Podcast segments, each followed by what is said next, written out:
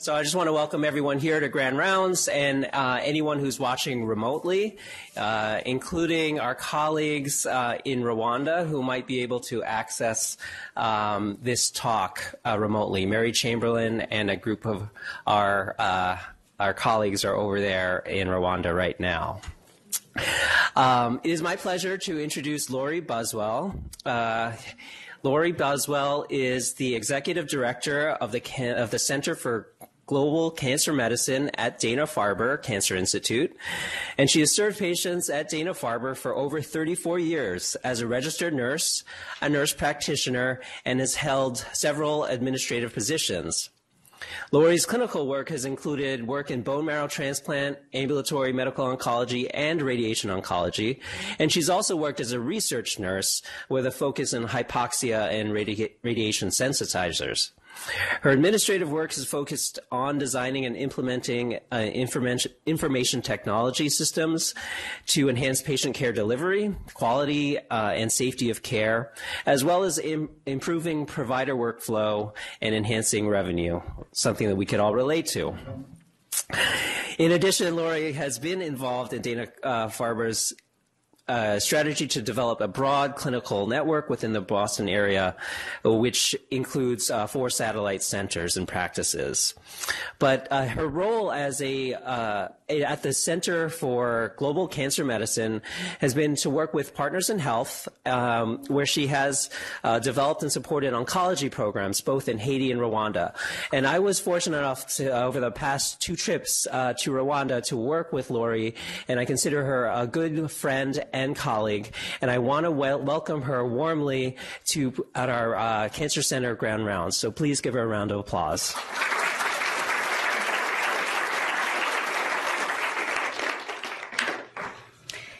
Thank you very much, Eric. And it's um, nice to see some friends like Tom Davis and Linda in the audience. Um, and so thank you so much for having me. Um, I have nothing to disclose. Um, so today I'm just going to talk a little bit about um, global oncology and things, a little bit about our program at Dana-Farber and, and lessons that we have learned in our journey that's almost seven years old now. Um, so I, I, think this news probably isn't news to any of you that um, the bulk of um, cancer incidents and deaths occur in low and middle income countries, predicted to rise over 70% um, in the next two decades. Um, more than 70% of deaths from cancer occur in low and middle income countries. That's more deaths than HIV, TB, and malaria combined. Yet low and middle income countries have less than 10, 5% of global resources, yet they bear the majority of the burden. Um, there are many initiatives going on worldwide. Um, the UN, as part of their sustain, sustainable development goals, um, written in 2015 um, has a goal around um, health promotion and specifically decreasing mortality from non-communicable diseases, NCDs, and um, I never thought about cancer as a non-communicable disease. That's the way that that it is classified um, in the World Health Organization. And there are many different initiatives, and this is only some of them, but there's um, 23 drug companies who have come together to um, unite around Access Accelerated, and these are drug companies that do all kinds of things from donating drugs to low and middle income countries to um, providing opportunities for their workers to volunteer time up to six months. So, for example, um, there's a, uh, uh, I'm forgetting the name of the of the drug company, but they actually um, have their uh, employees can participate in a in a total volunteer program for six months, where they we actually in Rwanda have had a couple of um, of these people, and they have helped to build clinical trials infrastructure, or really helped um, you know look at data analysis. So it's different resources that companies have that they avail them to um, countries who need them. The UICC, which is the union, uh, the International Union for Cancer Control, has a project going on helping um, cities that have a population of more than a million to develop um, cancer control plans.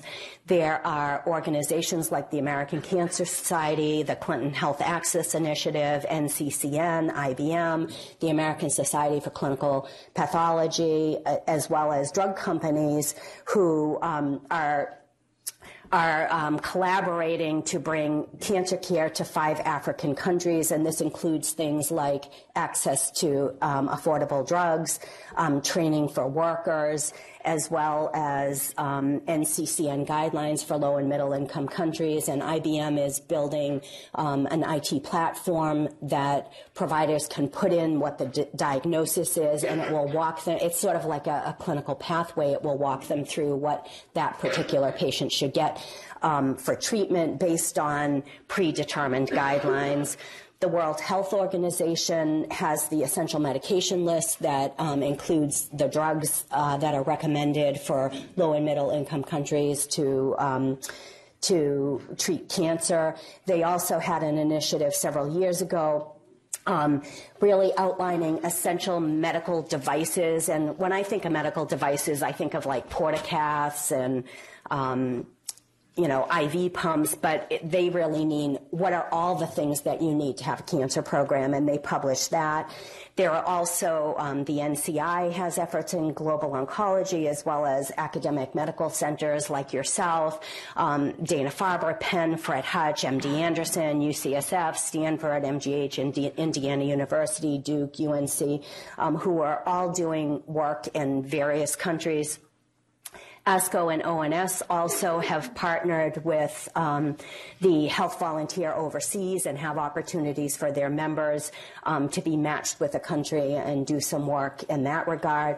There are also um, efforts, ONS partnered with the American Cancer Society to do some training in those five African countries, and ASCO has um, some grant opportunities um, for for members and people in low and middle income countries. So there are definitely lots of initiatives out there.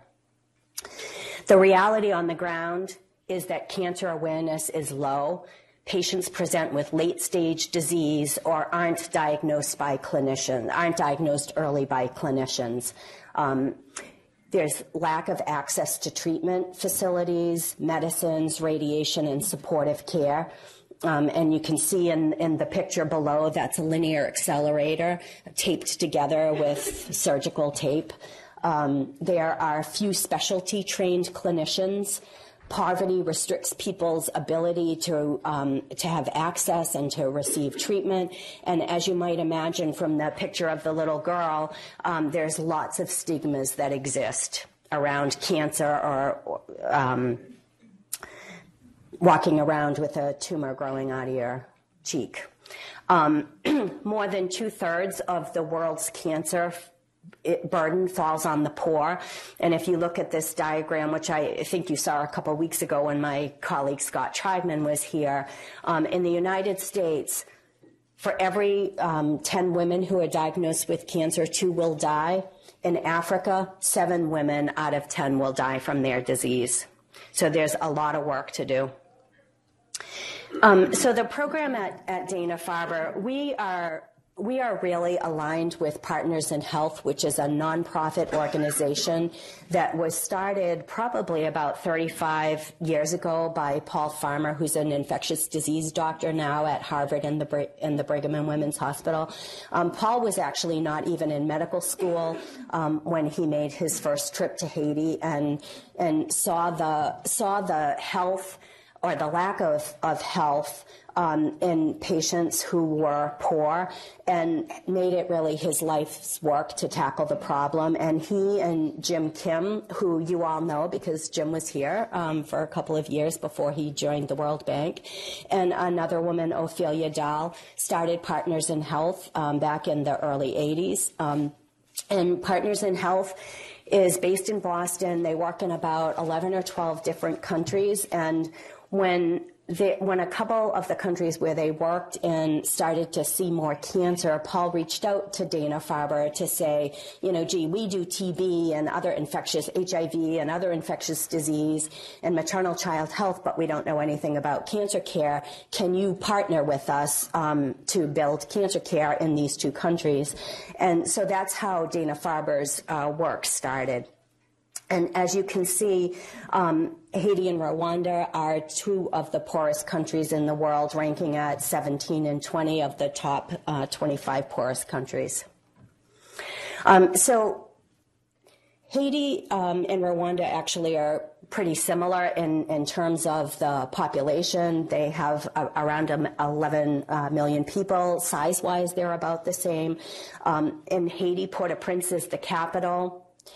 And the the part in yellow is where the Partners in Health work. So that's called the Central Plateau, and that's the, the catchment area where they are in about 10 different hospitals um, in that area.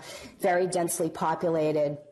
The official languages are French and Haitian Creole, and it's the most mountainous nation in the Caribbean.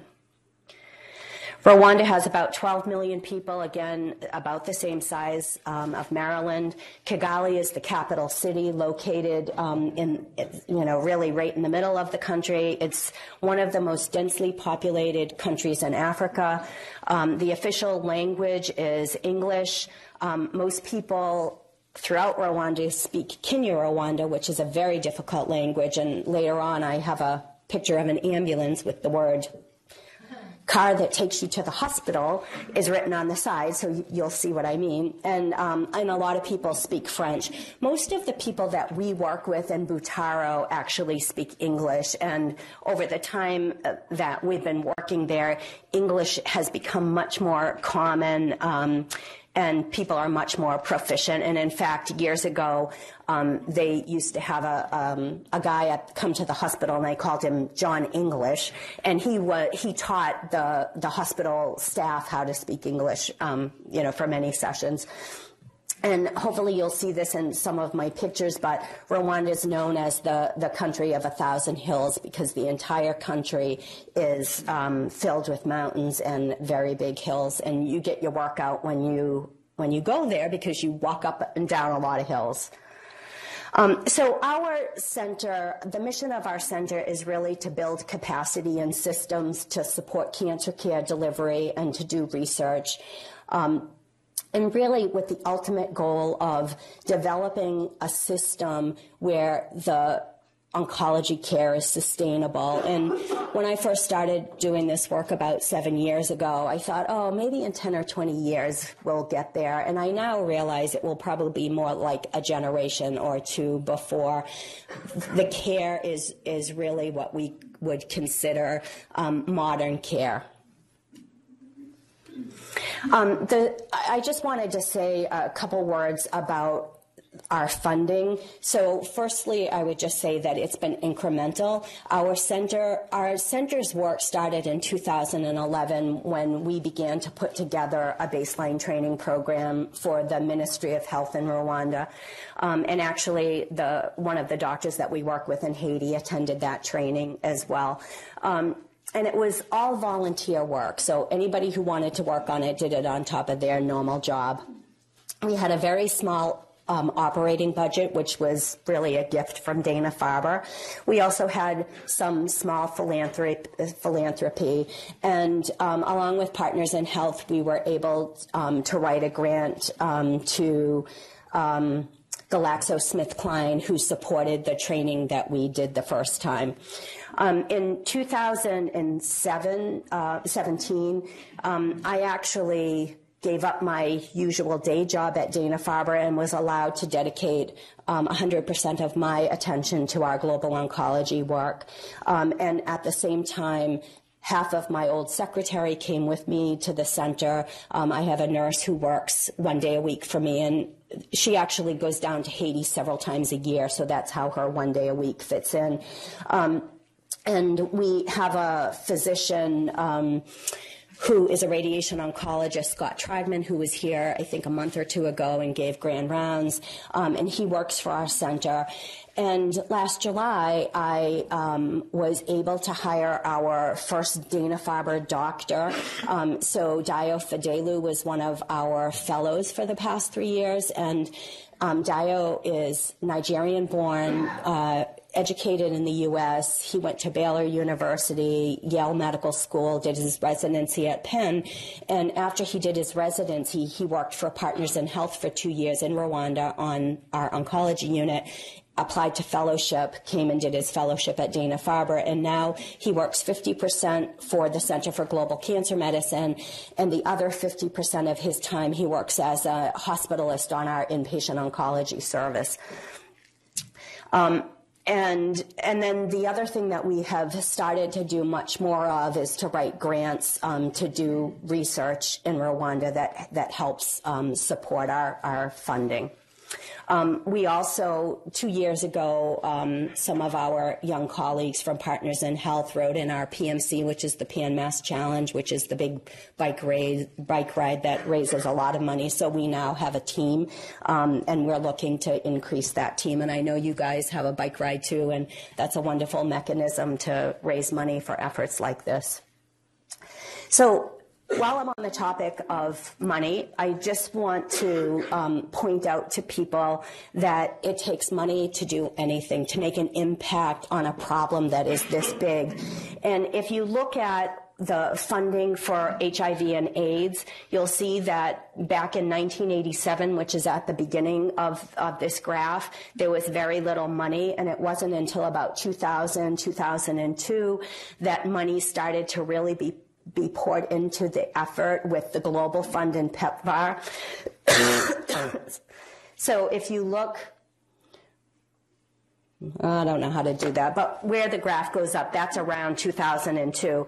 And then if you look at what happened in Rwanda around 2002, where there were a lot of deaths and very few patients were on medication, and with that influx of money, you begin to see the number of people that were started on um, antiretrovirals, and you look at the decline in the deaths. And this is an incredible success story globally. This is incredible. And this is really, I think, what has to happen to make the same impact on cancer. And even though I think that this is an incredible success story, cancer is more complicated than HIV. I think everybody would agree, and that's not to minimize the success story and, and the life saved and the, and the people who made this a success story. But this is what we have to deal with in cancer. You know, we need diagnostics. You know, we need the, the ability to run labs. We need the ability to do pathology, high quality pathology, because as you all know, that is the, the first thing you need in order to figure out how to treat patients. You need imaging to stage appropriately. You need systemic therapy. You need surgery. You need radiation. You need mental health and social support.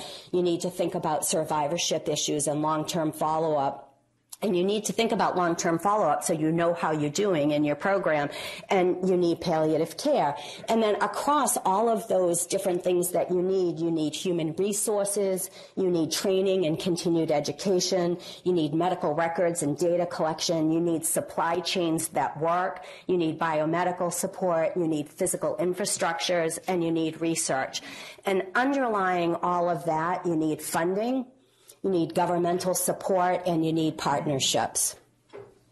So, in my mind, cancer is much more complicated than, than oral drugs that community health workers could take around and make sure people were taking. And you need one test. And, and that was the great success story. And I think we can learn a lot from HIV and hopefully there are people whose pay grade is higher than me that can figure out how to get the money where it needs to, to be in order to have the same success story with cancer. Um, so a little bit about our center and some of the guiding principles. Um, we truly believe that as you know, academic U.S. medical centers, we can't go in and just tell everybody how to do this. We need to partner with the local leadership in the country, and that includes the Ministry of Health. And unlike what I did when we were building satellites around around Boston, um, you know, where well, actually, it's similar to it, where we worked with local community hospitals.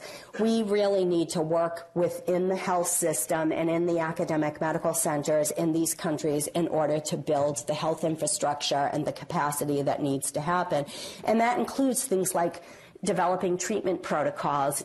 You know, I, even though NCCN has these sub-Saharan African protocols that include everything that you should do, really the team on the ground needs to have the investment and be part of developing those. And even in terms of diagnostics and drugs, they're the ones that have to decide, you know, what's our formulary going to look like? What can we afford? And it needs to be developed in a way that is part of a partnership. We also think about how the oncology effort can strengthen the whole health system.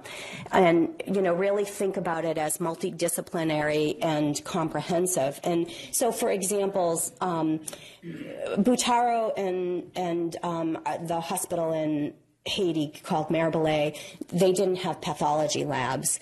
And, you know, pathology is more than just for cancer. So building a pathology lab and, and building capacity among techs and pathologists helped the whole hospital, not just oncology. You know, having, advocating for a CT scan not only helps the oncology patients, but it helps the whole population. We also have done a lot of task shifting to build clinical capacity. So when we started in Rwanda, there was one partially trained oncologist in the country. One oncologist partially trained for a country of, at that time, it was about 10 million people.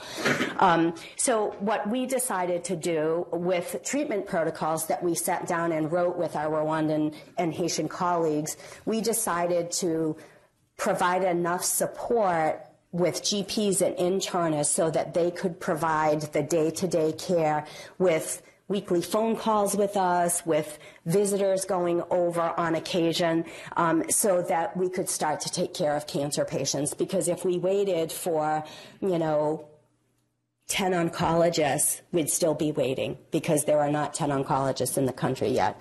Um, we also, um, and this is where Partners in Health and where, um, so Partners in Health had been in Rwanda for since 2006, so they had some infrastructure and they had some supply chain systems already worked out. So we were able to really layer the oncology needs on top of a system that they had already built out.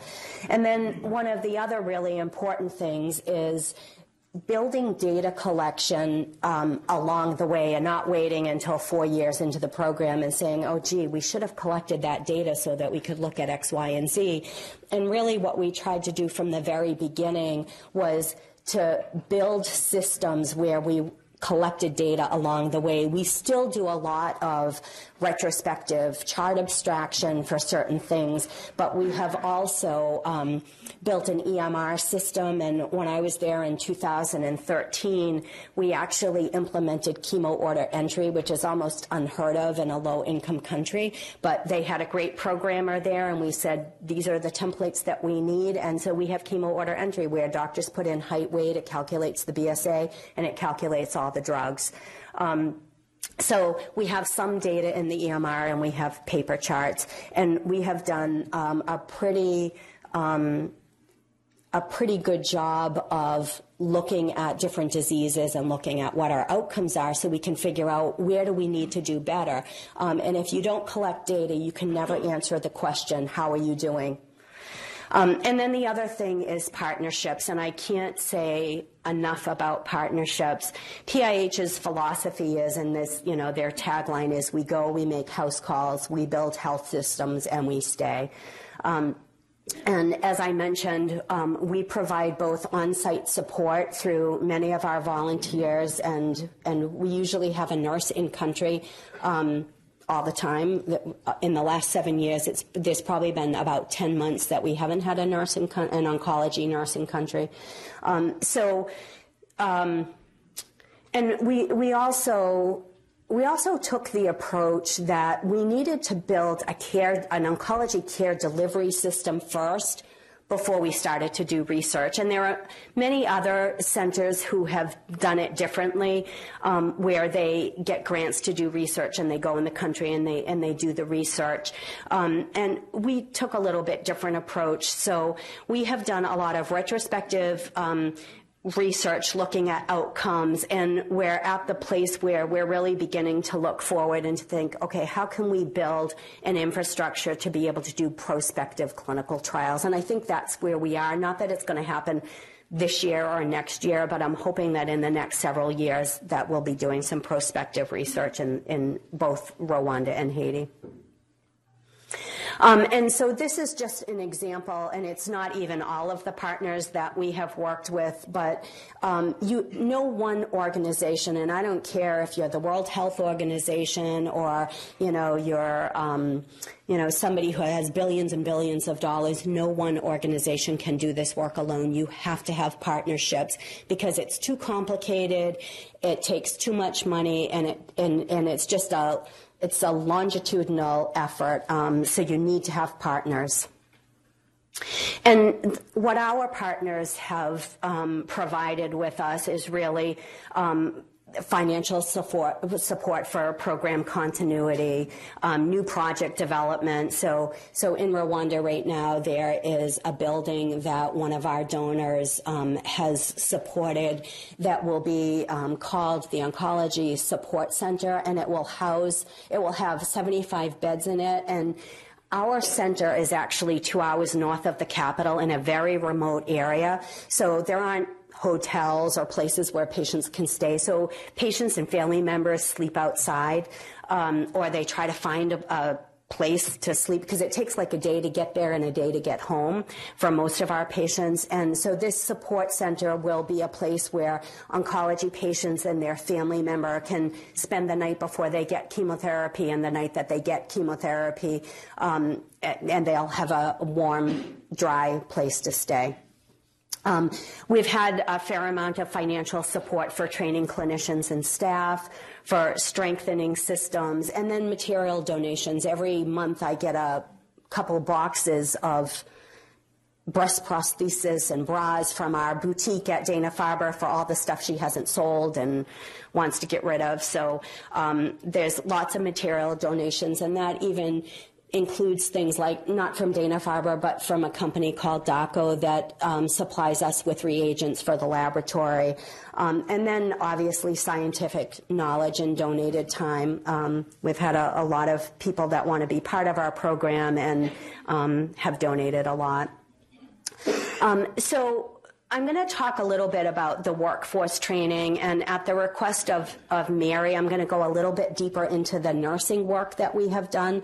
Um, but on the physician side, um, we probably have about, between both of our sites, we probably have about 15 different doctors from across the country and we have a doctor from Canada who volunteer with us.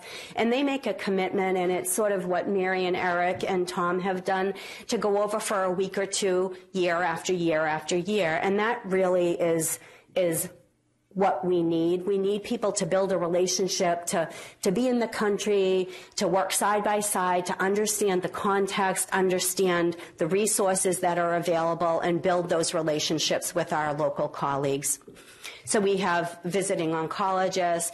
Um, we run baseline training programs. So I was just there at the beginning of the year, and our oncology team, who aren't oncologists, but they were, um, they have 10 interns up in Butaro this year, and they were running um, a training course for the interns that are up there um, several afternoons over a couple period, uh, over a couple weeks period. The other thing that I mentioned, and I realize now, at the time I didn't realize this, but I realize now how important this was, is having treatment based protocols. And these are papers that say breast cancer at the top and it tells you everything that you need to do. And it's a teaching document. It's just it's not just a like okay you know add a cup of sugar and a little bit of flour. It, it tells you what are what did the patients present with what is the workup what is the staging what is the treatment what is the sequence of the treatment if it's a disease that needs multimodalities. Um, and those treatment protocols have been like the Bible for our colleagues. And every time I'm over there, I'll be rounding and the doctor will say, well, should we do this? And I'm like, I don't know. Let's look at the protocol. And I get the protocol book out and we look it up. Um, so it not only has provided the guidance and the clinical pathway about how to take care of an individual patient, but it has allowed us to do those retrospective chart reviews that I talked about. So if we treated breast cancer patients 14 different ways, we would never be able to go back and look at our cohort and look at what the outcomes were and, and then make the treatment better. Um, and, and I think the other really important thing is that the treatment protocols were developed in conjunction with our partners there. It's not like we just said, here, here are our protocols. We think you should use them. And it's interesting. I'm trying to have this conversation. I have a colleague who's working with a um, doctor in Belize and I know they want our protocols, and I don't think giving them our, our Butaro protocols is the right thing. Part of owning the program, part of figuring it out, is sitting down and doing the hard work of writing the protocols and knowing what they are as the team on the ground. We also have um, started in Haiti, not yet in Rwanda, Project ECHO, which I think most people here know about, but it's the use of um, an IT platform called Zoom and um, to have case-based learning with a short uh, PowerPoint presentation. So this was um, developed by the University of Mexico, where a hepatitis C doctor had like an eight month waiting list for new patients to come and see him because people out in rural areas, PCPs, didn't know what to do with hepatitis C. So he started calling the PCPs and asking about their patients and saying, oh, well, try this or try that. And then he started using video conferencing with a whole lot of them. And so it's case based learning where you go over patients and then there's a short didactic that teaches a, couple of clinical points about whatever your topic is. So we've started to do this with our team in Haiti, and we'll be starting in the next month or two with our team um, in Butaro. We also have had, and, and, thanks to our colleagues here, some observerships in the U.S. So I think John Batonzi came here, and I think Kate came here for a period of time. And we have also done that at Dana-Farber. Um, and that it, that's great to um, you know, just give people exposure to different things. Obviously, the setting is very different. Um, we do conference pre- or we support our colleagues in conference presentations. So some of those outcomes um, research projects that we have done, we do with our Rwandan colleague. And whenever we can, they're the first author on the paper, and they're the person that submits the abstract, and they're the person that goes to AORTIC or to UICC and presents the, the poster or the abstract or the talk. Um, I do think we have a lot more capacity building that we can and should be doing in the research arena. Um, we also have um, a, a, physician from the Brigham who has been very committed to our efforts, both in Haiti and Rwanda, and she has gone over and taught breast ultrasound and core needle biopsy in both countries. Uh, allowing um, in Rwanda we have a very robust breast clinic there where they um, do these biopsies, and then we've, we've also had a breast surgeon who has gone to do surgical mentorship. At least in Butaro, where we work, we only have two operating rooms, and one of them always has to be free for emergency C-section. So we have one operating room, so that means one or two cases a day. So in Butaro, most of the complicated surgery of our patients that we see in Butaro actually are done in the capital city at one of the big teaching hospitals or the military hospital. And I do think that um, that over the next couple of years, some of our expertise, whether it's from Dartmouth or Dana-Farber or Memorial, that we need to provide some accompaniment to these other hospitals. And I know Dartmouth has a relationship with Shiashuka because it was part of the HRH program that you participated in, and that's where a lot of the surgery happens. Um, I talked about the uh, the um, treatment-based protocols already. Anything that doesn't fit into a t- treatment protocol gets discussed on our weekly call, and the team on the call makes a, a, decision about what we should do with that patient. And sometimes we're not able to make a decision because we need to do a little bit more research on something. Um, but we try not to have a lot of patients that are treated off protocol. Um, in terms of nursing, I already mentioned that we did this baseline training program. We've had uh, uh, experienced oncology nurse on the ground, um, both in Haiti and Rwanda. We also, in, in Butaro, we have also, at the request of the ministry, hosted nurses from other hospitals in the country to train them on chemotherapy administration and being an oncology nurse. Um, which I think is great, and we were happy to do it. Yet they went back to their own hospitals, and there's no chemotherapy at their hospitals. So anything that they learned, they'll have to um, have some refresher training when when more chemotherapy is in the country. Um, the Butaro Hospital is the only public hospital in Rwanda that has chemotherapy. There's a private hospital in the capital, King Faisal, that if patients can afford to go there, they can get a prescription and they can go to a local pharmacy and get their chemotherapy. But the other hospitals really aren't set up to um, have access to chemotherapy drugs. Um, one of the other things that we've done um, in Rwanda is the University of Rwanda several years ago started a master's degree program, and one of the tracks in that program was oncology. So we help them with the curriculum, and then they come to Butaro um, as part of their clinical training. Um, we will also do nursing grand rounds through Project Echo. We've also had um, observerships. Um, we've also um, accompanied a couple of our nursing colleagues um, to conferences uh, to present talks or posters. Um, and we also, in Rwanda, we're not quite there in Haiti, but we have advocated for them to identify two Rwandan nurses who could become oncology educators so that then they're the ones that train the new nurses who come to work in the hospital. And we had two great oncology educators for many years, and then about a year ago, they both left at the same time. Um, one for a job in the ministry, and one because she lived about eight hours away and, and had a baby and didn't think she could manage that with a baby. Um, so we have two new oncology educators there um, that we're developing that role with competencies around what it takes to be an educator. This is just a picture, uh, really back from 2012, of the first class that we did um, in the National Baseline Training Program. Nurses from all over the country. Um, one of the other things that we have done is worked with our colleagues to develop standard operating procedures and even things that aren't necessarily oncology related, but things around IV care and maintenance, wound care. As you might imagine, we see a lot of wounds on our service, infection control practices, and then hypersensitivity reactions and having a stat box available if somebody does have a hypersensitivity reaction. We've also spent a lot of time on um, calculations. So even though we get the printout of the um, order for the chemotherapy um, treatment plan. Um, the nurses mix the chemotherapy, so that's a little different than I'm sure what happens here or what happens at Dana Farber. So we've set up systems where there are double checks of all the math that is done manually. Um, and you know even drug labels like we have drug drug labels that we develop so that you know all the right information is on the chart and you can see this um, you know on your right sort of the lineup of the nurses that are in the mixing room and filling out labels and um, in their personal protective equipment.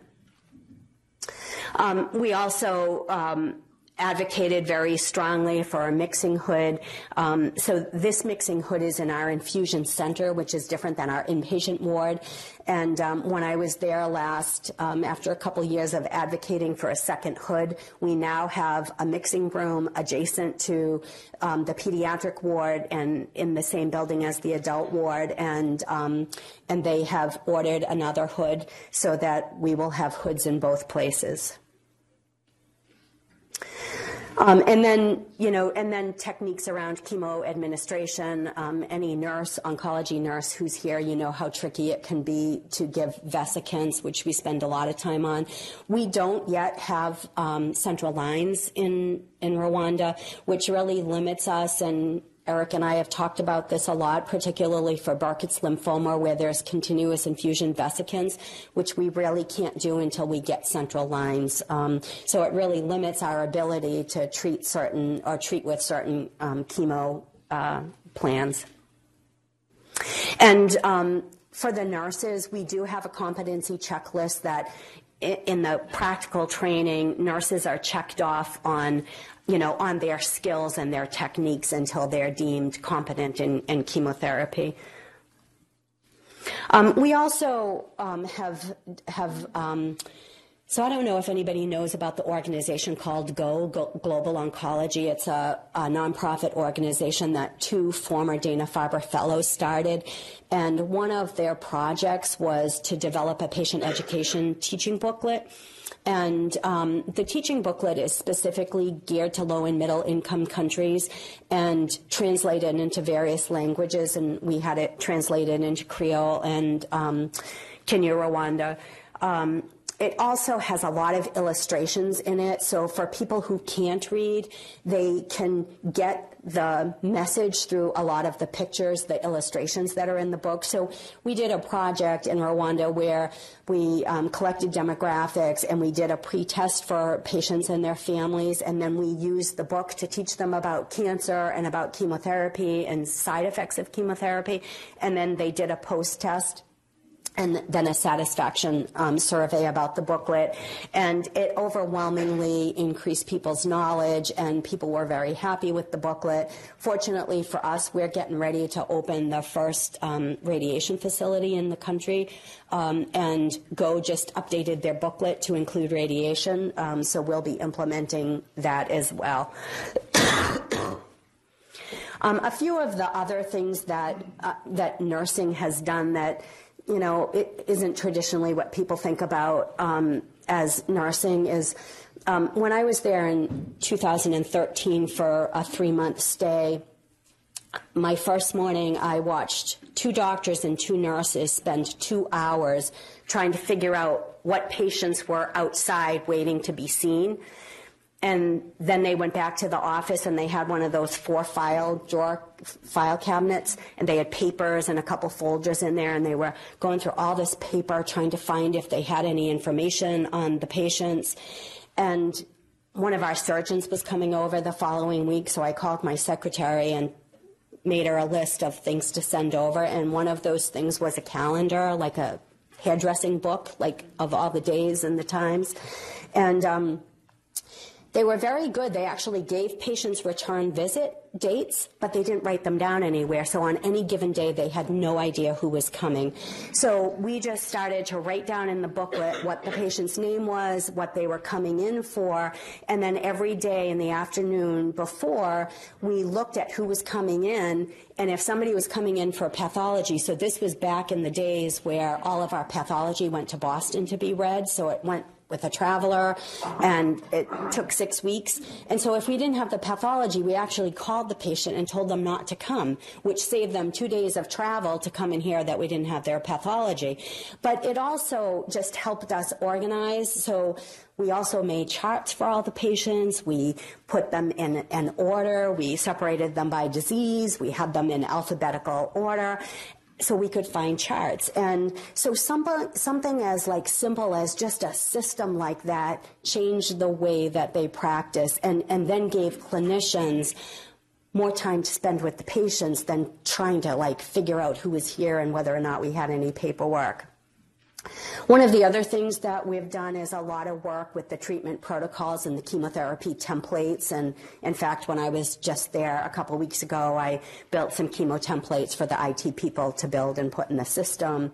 Um, we've done some work with supply chain, also with chemotherapy waste management.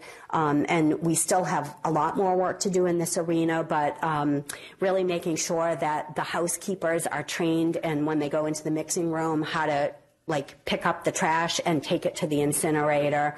Um, patient follow up, making sure that we don't lose patients, trying to, you know, after a certain time, if patients don't show up, that we're calling them and asking them, you know, to come back. Um, we've done some quality improvement projects, and then I also mentioned that we've done professional mentorship in terms of meetings and abstracts. We also have um, hosted some of our Rwandan colleagues, and this is Bosco, who's been with the program since we started. Um, so I thought I would just add a couple of things from my recent trip. So I was telling Eric this morning. Um, that when I got there in January, um, found that our adult ward only had 10 nurses on it, and only seven of them were trained in oncology. So we hadn't had a nurse there for about five months, one of our Dana Farber nurses. Um, so we worked with um, the director of nursing who had they have a rotation system that nurses can rotate from unit to unit after a year or two. Um, so we were able to negotiate with him to bring back a couple people who had recently rotated off oncology. And the new nurses on that ward the pediatric ward in the clinic um, underwent orientation in february. So we were backfilled. So we had enough nurses um, so that's one of the things that we held the new uh, nurse orientation ses- session. We also, I worked with the three managers of outpatient pediatrics and adult to figure out what would ideal staffing look like for nursing and how many do we need on this day and this day. And then and we presented that staffing proposal to the director of nursing. We also submitted a grant to my child matters which is a um, Sanofi grant and our particular grant was to hire a uh, navigator to work on the pediatric program, um, specifically with Wilms tumor patients, to try to improve our loss to follow up and our time in between um, chemo and surgery and radiation and back to chemo built some chemo templates. Um, one of the other things we do there, so we don't have a CT scan in Butaro. So when patients come and they need to be staged, we do a chest x-ray and a liver ultrasound to rule out metastatic disease. And um, the ultrasound, so the chest x ray, you actually have a picture of the chest x ray in the chart, but the ultrasound is done by the clinician and they write in a note that it's positive or negative. And so as I was rounding and flipping through the charts and finding several patients who never had an ultrasound, decided that if we had one page that had the ultrasound report, then everybody could find it easily. Um, so just made up a template for that, and the, my colleagues there are trying to get that through the system so it will be an approved form for the chart. Um, the other every time I go, there's something new going on. And I, this time I was really impressed with how much writing the nurses were doing. And so they're doing something new this time where every individual patient, they had to fill out a, a, pharmacy requisition form for the Cytoxan, the ondansetron, the IV tubing, the, the catheter, the needles, the syringes.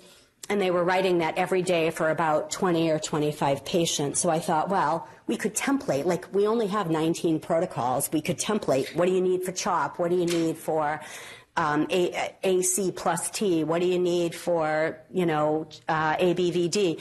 So we made up a, the requisition, but we pre-populated it with everything that they needed. So they would just have to write the patient's name and maybe a couple quantity things and stamp it and give it to the patient to then go to the hospital pharmacy to pick up their drugs. So little things like that. It's not a big thing, but it's probably going to save them two hours every single day from doing all that handwriting.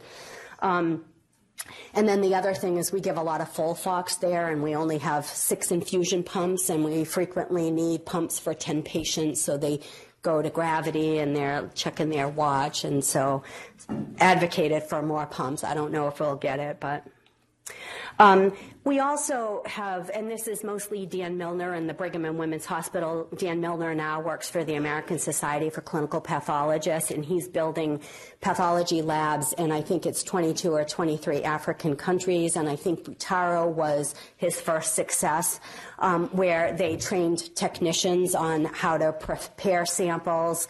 Um, everything got sent to the Brigham, and then they installed equipment to be able to do telepathology. And they, they actually did a concordance study where when they had a volunteer pathologist in country, the tech sent the slides to a pathologist at the Brigham, and they both read it, and their concordance, I think, was 98%. Um, and we still use te- telepathology for difficult cases, but we now have two trained pathologists in Butaro and three technicians. Um, so so in the clinical care arena in both countries, we have treated thousands of patients. We have both in and out patient chemo delivery systems. We have chemotherapy. We have pain medication. We have a mixing hood and personal protective equipment. We do weekly tumor boards. We have an oncology EMR in both countries. Um, we're really trying to work on a uh, on an environment of safety and quality. Um, in Rwanda, we actually send about 10 patients a month out of the country to Kenya for radiation therapy, and we're in the process of preparing for the, the facility um, at the military hospital in Rwanda to open within the next two to three months. Um, and my colleague Scott Triedman, who is here, has been in Rwanda for the last three weeks helping with those planning initiatives. Um, I've already talked about some of the retrospective research that we have done. You know, lots of abstracts and posters um, and papers have been written, and these are some of our um, colleagues who have presented at uh, national and international meetings. Um, some of the challenges. So this is Kinyarwanda on the side of the ambulance. Um, I certainly cannot pronounce that, but I was told by one of my colleagues it's not ambulance, but it's really, you know, vehicle that takes you to the hospital. Um, so the language can be challenging, um, particularly it's really hard to talk to most patients. Um, and when I was there last time, I needed a, a translator to um, you know, I was consenting a patient for chemotherapy. Um, the model of care for nursing is very different. Um, people don't have primary patients. There's like people that are scheduled to take care of the inpatients who are there day after day, not necessarily for chemotherapy. There are nurses that are scheduled to mix and give the chemotherapy. Other nurses who are scheduled to round with the doctor. Other nurses who who pass all the medicines.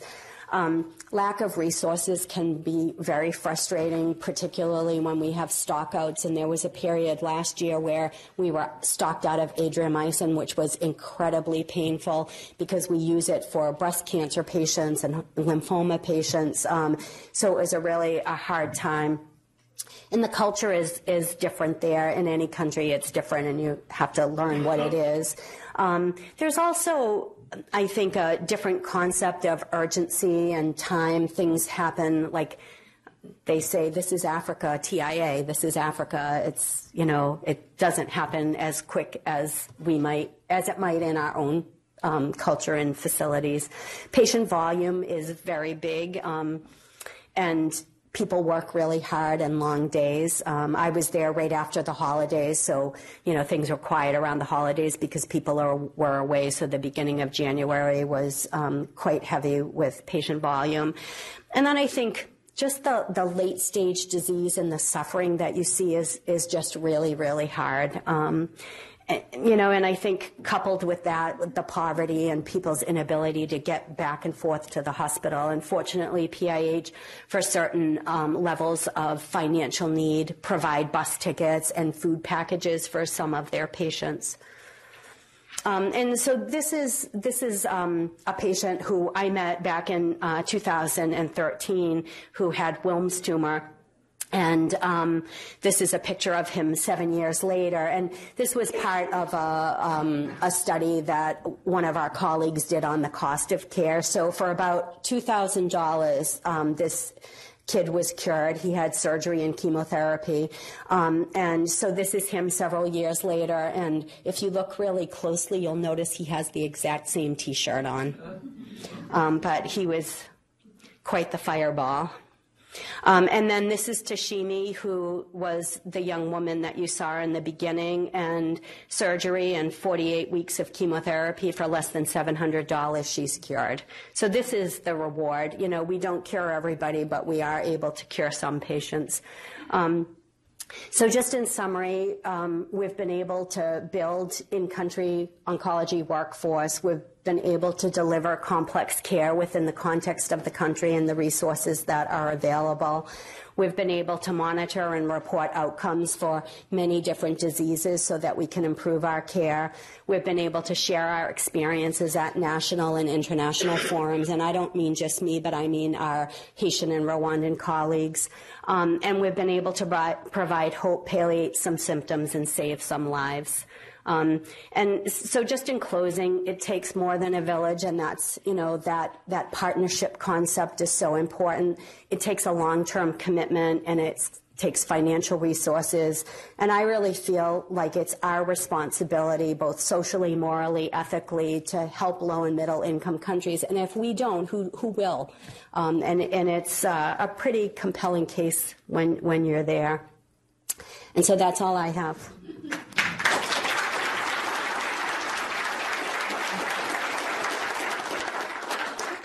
Thank you, Lori. And we'll have time for questions. Before I um, open the uh, floor for questions, I want to let you know that the CME code is outside, and uh, this uh, lecture was recorded. So if you have friends or colleagues who want to watch it, please direct them to it. Um, I'll start with one question, and then we'll open up for questions. Um, Lori, uh, as my other um, uh, role, I am uh, the medical director of uh, the inpatient services. And so we pay a lot of attention to safety and quality. And with the growth of your program, of the program in Rwanda, um, how are you handling medical error? So that's a hard question. Um, so one of the things that there is a desire to do there is chart audits. Um, and a little over a year ago, or it might have been more than a year ago. Um, along with the two oncology nurse educators, I did a chart audit, um, and we found some omissions. Um, uh, so, I didn't mean to put you on the spot. and, and so I presented them to the team, you know, like just aggregate, no finger pointing. I, I, think one of the things that you have to be really careful of in another culture is to understand sort of fear and punishment beliefs. And I think that, um, I think we still have a lot of work to do with our colleagues and, and we actually are right. This is the, one of the grants that I'm working on right now of quality improvement principles that we're not finger pointing, we're not blaming. We just want to understand what's happening so that we can make it better for the patients, that it's our responsibility to do that for our patients. And think about every patient as your mother or your sister or your daughter. Um, and, and so I think we still have a ways to go, but there is definitely interest among the, my, our colleagues in Rwanda um, to take a more rigorous look at, at the care that's being provided. Um, and, and I hope that I hope we get this grant, and I hope that we're able to do it in a way that is not threatening and really improves right. our that's care. The way it should be. Yeah, exactly. So we'll open up questions. Yeah, in the back. You, you mentioned a couple of logistical and technical issues that limit the treatments, the chemotherapies available for patients. But I was wondering about drug approvals. I imagine they have some sort of government agency similar to the FDA. Uh, I mean, yeah, I'm, sh- I'm sure they do. I know that there is a process um, of j- like even just customs and getting things into the country. I don't know what that process is, and I know that you know since I've we've been involved with them, there have been new drugs that have been ordered added to the formulary, but I honestly don't know what that process is. The drugs they tend to get are the drugs that we consider, you know, have been used in the 1980s. you know, Unfortunately, that's yeah. still the case. They don't have the most modern IMID or IMAB, um, so they don't have to go through a big process. I imagine. Others, yes, Tom.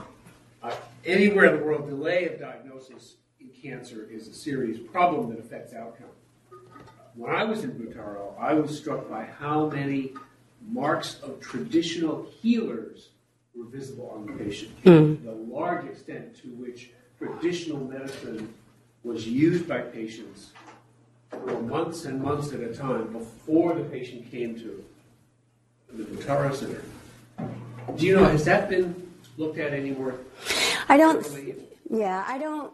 I don't know anybody that has looked at it. I, I do agree with you. There is a fair amount of traditional healing. Um, you know, there comes a point where in this little catch 22 situation where you would like to do more public awareness, but Butaro is the only hospital, public hospital, that provides free oncology care. So, so in, and, and we can't take care of the whole country. Um, so we really need to help build capacity, or the country needs to build capacity in other hospitals and get drugs in and get radiation and get surgery before you want to do big public campaigns because otherwise you're going you're going to cripple the system that you have. Um, and actually, so Lydia Pace, who is a doctor from the Brigham, she actually has an early detection breast cancer project that they did in Butaro, and it has to do with the ultra, ultrasound and core-needle biopsy program that they set up. So they did a um, they did an early detection project in the district where Butaro Hospital is, and now the ministry has taken that to two other districts, really looking for, you know, sorting out the abnormal versus the normal breast lump, and then referring those patients up to Butaro. So you know, so I think that there's some effort. Um, I, I, was talking to somebody at a conference last week as part of the biomedical venture in global health. It's drug companies that are together, and she they're working with the government, and they're doing some early detection in cervical cancer and breast cancer. Um, in a district south of Kigali, and but like I said, you're in that catch 22, and so the government really needs to get drugs in the country, and we need to build capacity before we start doing huge public awareness campaigns because I just don't think we have the capacity to manage all the patients that will come forward.